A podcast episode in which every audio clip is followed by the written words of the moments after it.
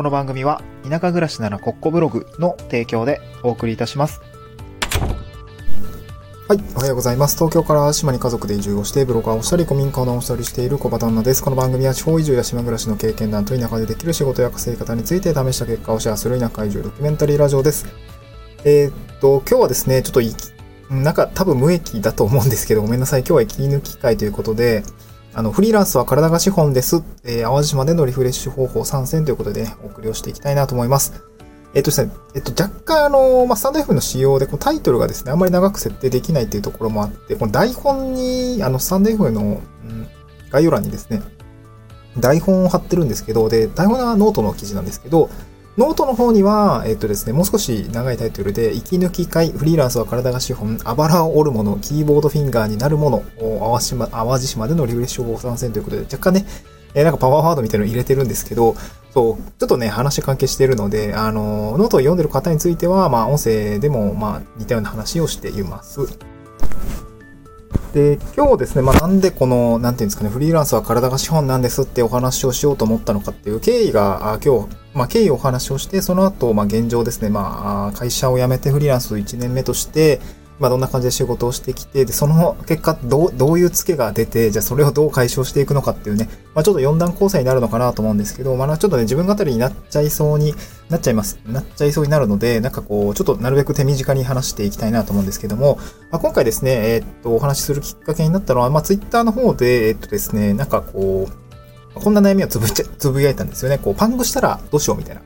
そう。最近ちょっとね、えー、まあ、いろいろ仕事をいただけるようになってきた。いろいろね、いただけるっていうか、な何を言うてんねんって話なんですけど、まあ、ちょっと、ちょっと仕事が取れただけなんですけどね。ちょっと仕事が取れただけなんですけど、なんかこう、ふとね、断り方がちょっとわかんなくて、そう。まあ、断る、断り方を考える前にもっと稼ぎなさいってことなんですけど、なんかね、パンクしない仕事術みたいななんかど、どういう感じでみんなやってるんだろうみたいなことをね、あの、ふと頭がよぎったんですけど、なんかつぶやこうかなと思った時にはもうすでに、いや、そんな悩みなんて、なんかオファーがね、えー、来てから言えよなって思って、まあそのまま心の声が出ちゃったんですけど、そう。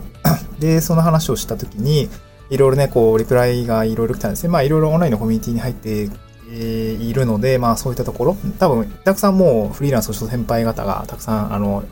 えっと、まあ、お知り合いになる、お知り合いというかね、こうね、オンラインのコミュニティで繋がってるので、なんかそういったところが、いろいろ響いたの、響いたというかね、ムムって思ったと思うんですけど、あの、パンクしてからの方がいい案出ますよとかね、あの、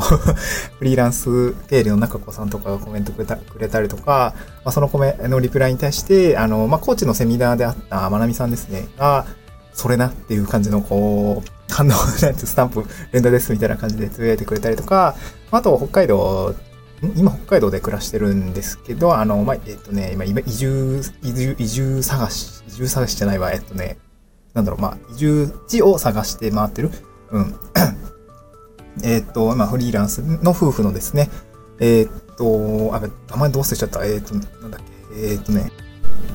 あ、そうそう、民の子夫婦さんか。そうそう、淡島に、そう、北海道に旅立つ前にね、淡島で会っていろいろ話をしたんですけど、まあそういった、方からね、いろいろリプライとかをいただいて、まああれですね、なんて言うんだろう、まあパン、うん、もっと頑張れよっていうとこ、とこだと私は受け取ったんですけど、そうそう、まあパンクするまでね、まあ一回頑張ってみるっていうところはやっぱ大事だよなっていうような感じだったんで、よし、頑張ろうって思ってたんですけど、なんかで、最近、そう、だあそうそう、それが背景で、で最近ね、そのまあ一年、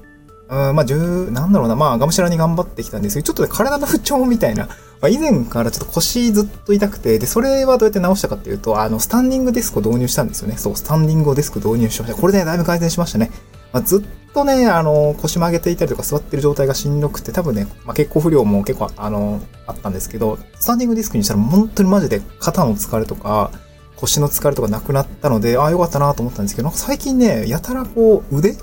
あの、特に右腕、まあ、左腕もそうなんですけど、特に右腕の肘の内側っていうのかな。そういったところの痛みがね、もうここ最近ずっとズキズキズキズキしていて、あとね、首の、なんていうの、なんかすごい、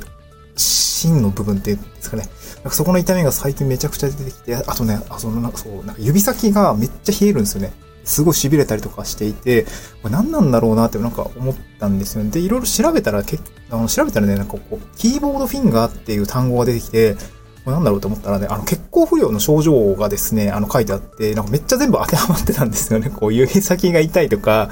あの、肘の、なんていうの、これ、裏側っていうのかなっていうところがすごく痛かったりとか、なんかその、なんだろう、えっ、とね、キーボードフィンガー、これググるとですね、あの、あれか、リンクがついてるんですけど、なんか繰り返し同じ運動を行って許容範囲を超えて支障をきたすことを反復運動、えー肩損傷と言います、みたいなところそう。なんか、そんな感じなのかな？これ多分、なんだろう、腱鞘炎とかそういうことなのかな？なんか、その、多分姿勢が悪いとか言われてるな、多分キーボード打ってる姿勢って手首の角度が、あの、なんかあるじゃないですか。なんかあの角度とかのせいで、こう、なんかね、なんだろうな、姿勢が悪くなっちゃって、こう手首の筋肉がこう緊張したりとか、血行不良が起きたりして、なんか痛みや痺れが起きますよっていうことだったんですよね。そう、なんか僕、そう、腰とか肩は結構気をつけてたんですけど、この腕までは気をつけてなくて、確かに、まあずっとね、キーボードで、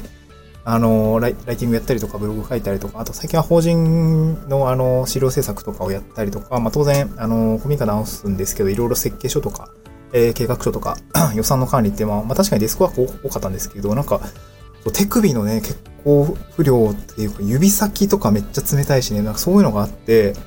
そう、なんか最近ちょっと、なんか、心配になってきたんですよね。でドンピシャでそういう症状が出てたので、すごいなんか、いやー、困ったなーみたいなところで考えてたんですけど、で、最近知人がね、あのーまあ、あの、ノートの方に概要欄貼り付けてるんですけど、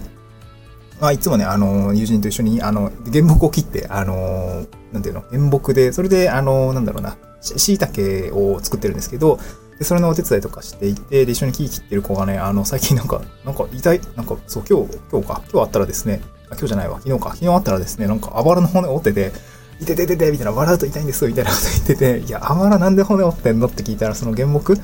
ってる時に多分転んだ、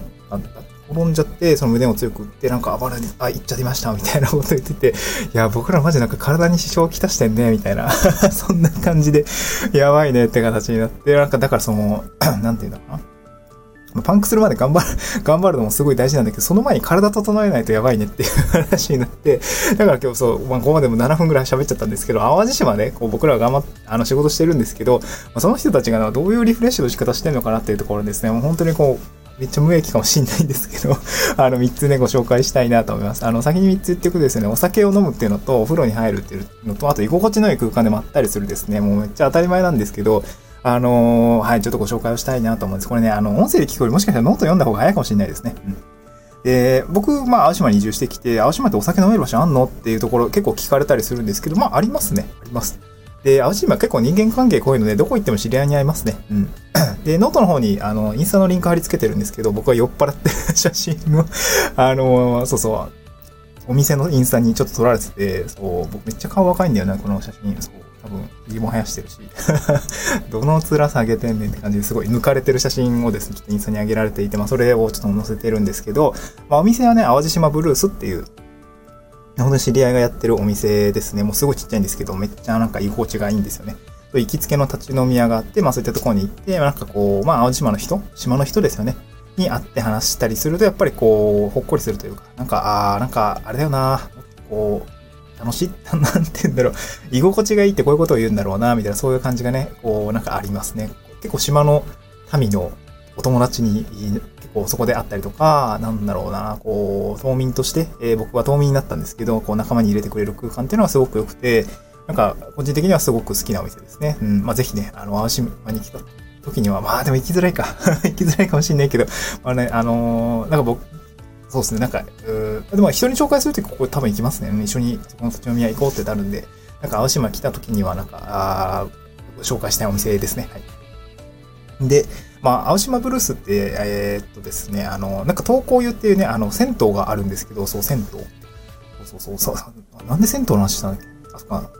中子さんがあれか、えー、スーパー銭湯が好きっていうくだりからそうそう銭湯行きたいなと思ってたんですけど、まあ今日ちょっとその話をしたいなと思うんですけど、東光湯っていうね、その淡路島ブルースの目の前にね、温泉が、あ、温泉じゃない、銭湯があって、そこで風呂浴びて、最初の一杯を立ち飲み屋でビール飲むっていう最高のね、あのープランができるっていうところがあって、まあそういうところでお酒を飲んだりとかしていますね。うん。であとお風呂に入るですね。これ、まあ銭湯つながりなんですけど、淡路島の五色という地域にですね、あの、キャンプ場とか温泉施設があるところがあります。これ、確かね、ウェルネスパーク五色っていうところなんですけど、あの、ノートにね、えーインスタ貼り付けてるんですけど、まあ、あのまあまあ、なんていうんですかね、まあ、すごい景色がいいところで、え夕日が、五色はね、結構夕日が綺麗なんですけど、こういったところで温泉に入りながら、あとサウナがあったりとか、なんていうね、いろいろこう、自然豊かな、まあ、キャンプ場とかもあるんでね、うん、まあ、外でお風呂も入ることもできるし、サウナとかもあるんで、ここはなんかすごくね、えー、割と施設的には綺麗なんで、平日がやっぱおすすめって言ってましたね。まあ日曜日だと土日なんかキャンプキャンプのお客さんとかめっちゃ混んでるで、お風呂行くなら僕は午前中の、ん？あ、平日の午前中はめっちゃ空いてますねって言ってて、あ、それいいっすね、みたいな感じで、まあまた今度行きたいなと思うんですけど。で、最後3つ目ですね、居心地の良い空間でまったりするですね。まあ割とね、なんかこう、贅沢するとこいうことはないですね。淡島も別になんかこう、たくさんでもパソナさんがいろいろ作ってるんで、レジャーとかエンタメとかいろいろ増えてるんですけど、なんか僕はなんか割とこう自然の中でキャンプしたりとか、えー、やっぱ海行くのがいいですね。疲れた時はこう夕日を、まあ、えっ、と、東海岸、西海岸にね、まで、まあ、車で3、40分ぐらいあれば行けるんで、京の松原っていう、まあ、夕日が綺麗なとこだったりとか、まあ、普通にね、すごい夕日が綺麗な場所ってたくさんあるんで、まあ、そこに行って夕日見ながら待ったりするとかね、まあ子供たちと一緒に夕日を見たりとか、なんかそういうところもすごいいいし、うん、まあ、あとは本当にキャンプですよね。えー、ちょっとね、また最近、そう、あばら折った子が キャンプしましょうって言ってたんで、いや、そうだよね、みたいな。あんま根詰めすぎても良くないよね、みたいな。てか、まあ、体を整えに、まあ、テントサウナもやろうか、みたいな感じで言っていて、そうそう、まあ自分たちでなんかまったりテントサウナに入る機会ってあんま確かになかったなと思って、仕事仕事で、えーそう、テントサウナを仕事でやってるっていうところもあったんで、なかなかね、こう、そう企画とか、えー、プレイイベントとかっていうところばっかりだったんだけど、まあ自分たちでこうゆっくりテントサウナに入って、えー、そのまま、なんだろう、キャンプして、お酒飲んで、えーゆっくりするみたいなところなかったんで、ちょっとね、また、あ息抜きみたいな形でやろうかなと思いました。丸、う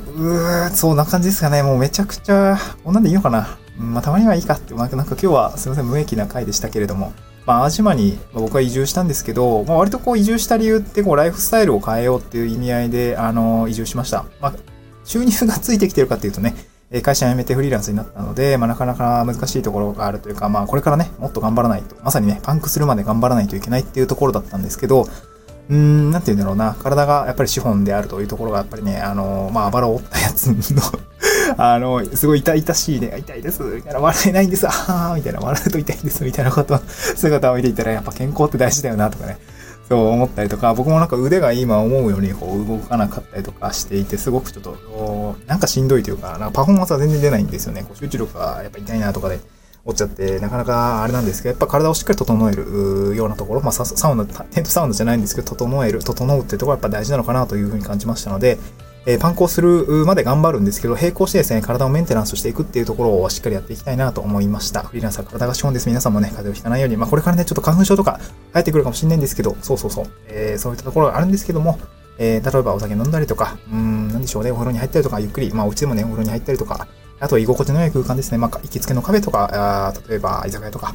僕は島に立ち飲み屋とか、えーあったりするんで、まあ、すごくそこは移住してきてよかったかなと思いますね。やっぱ、ああとね、居心地の良い空間って誰と一緒にいるかも結構大事かなと思いますね。居心地の良い人たちと一緒に仕事をしたりとか、まあ、オンラインコミュニティもそうですけれども、えー地元のコミュニティもそうですし、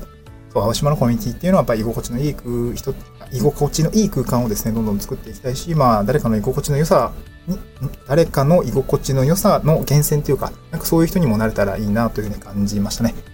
はい、今日はそんな感じで、えーなかなか無益な回だったと思うんですけど、また、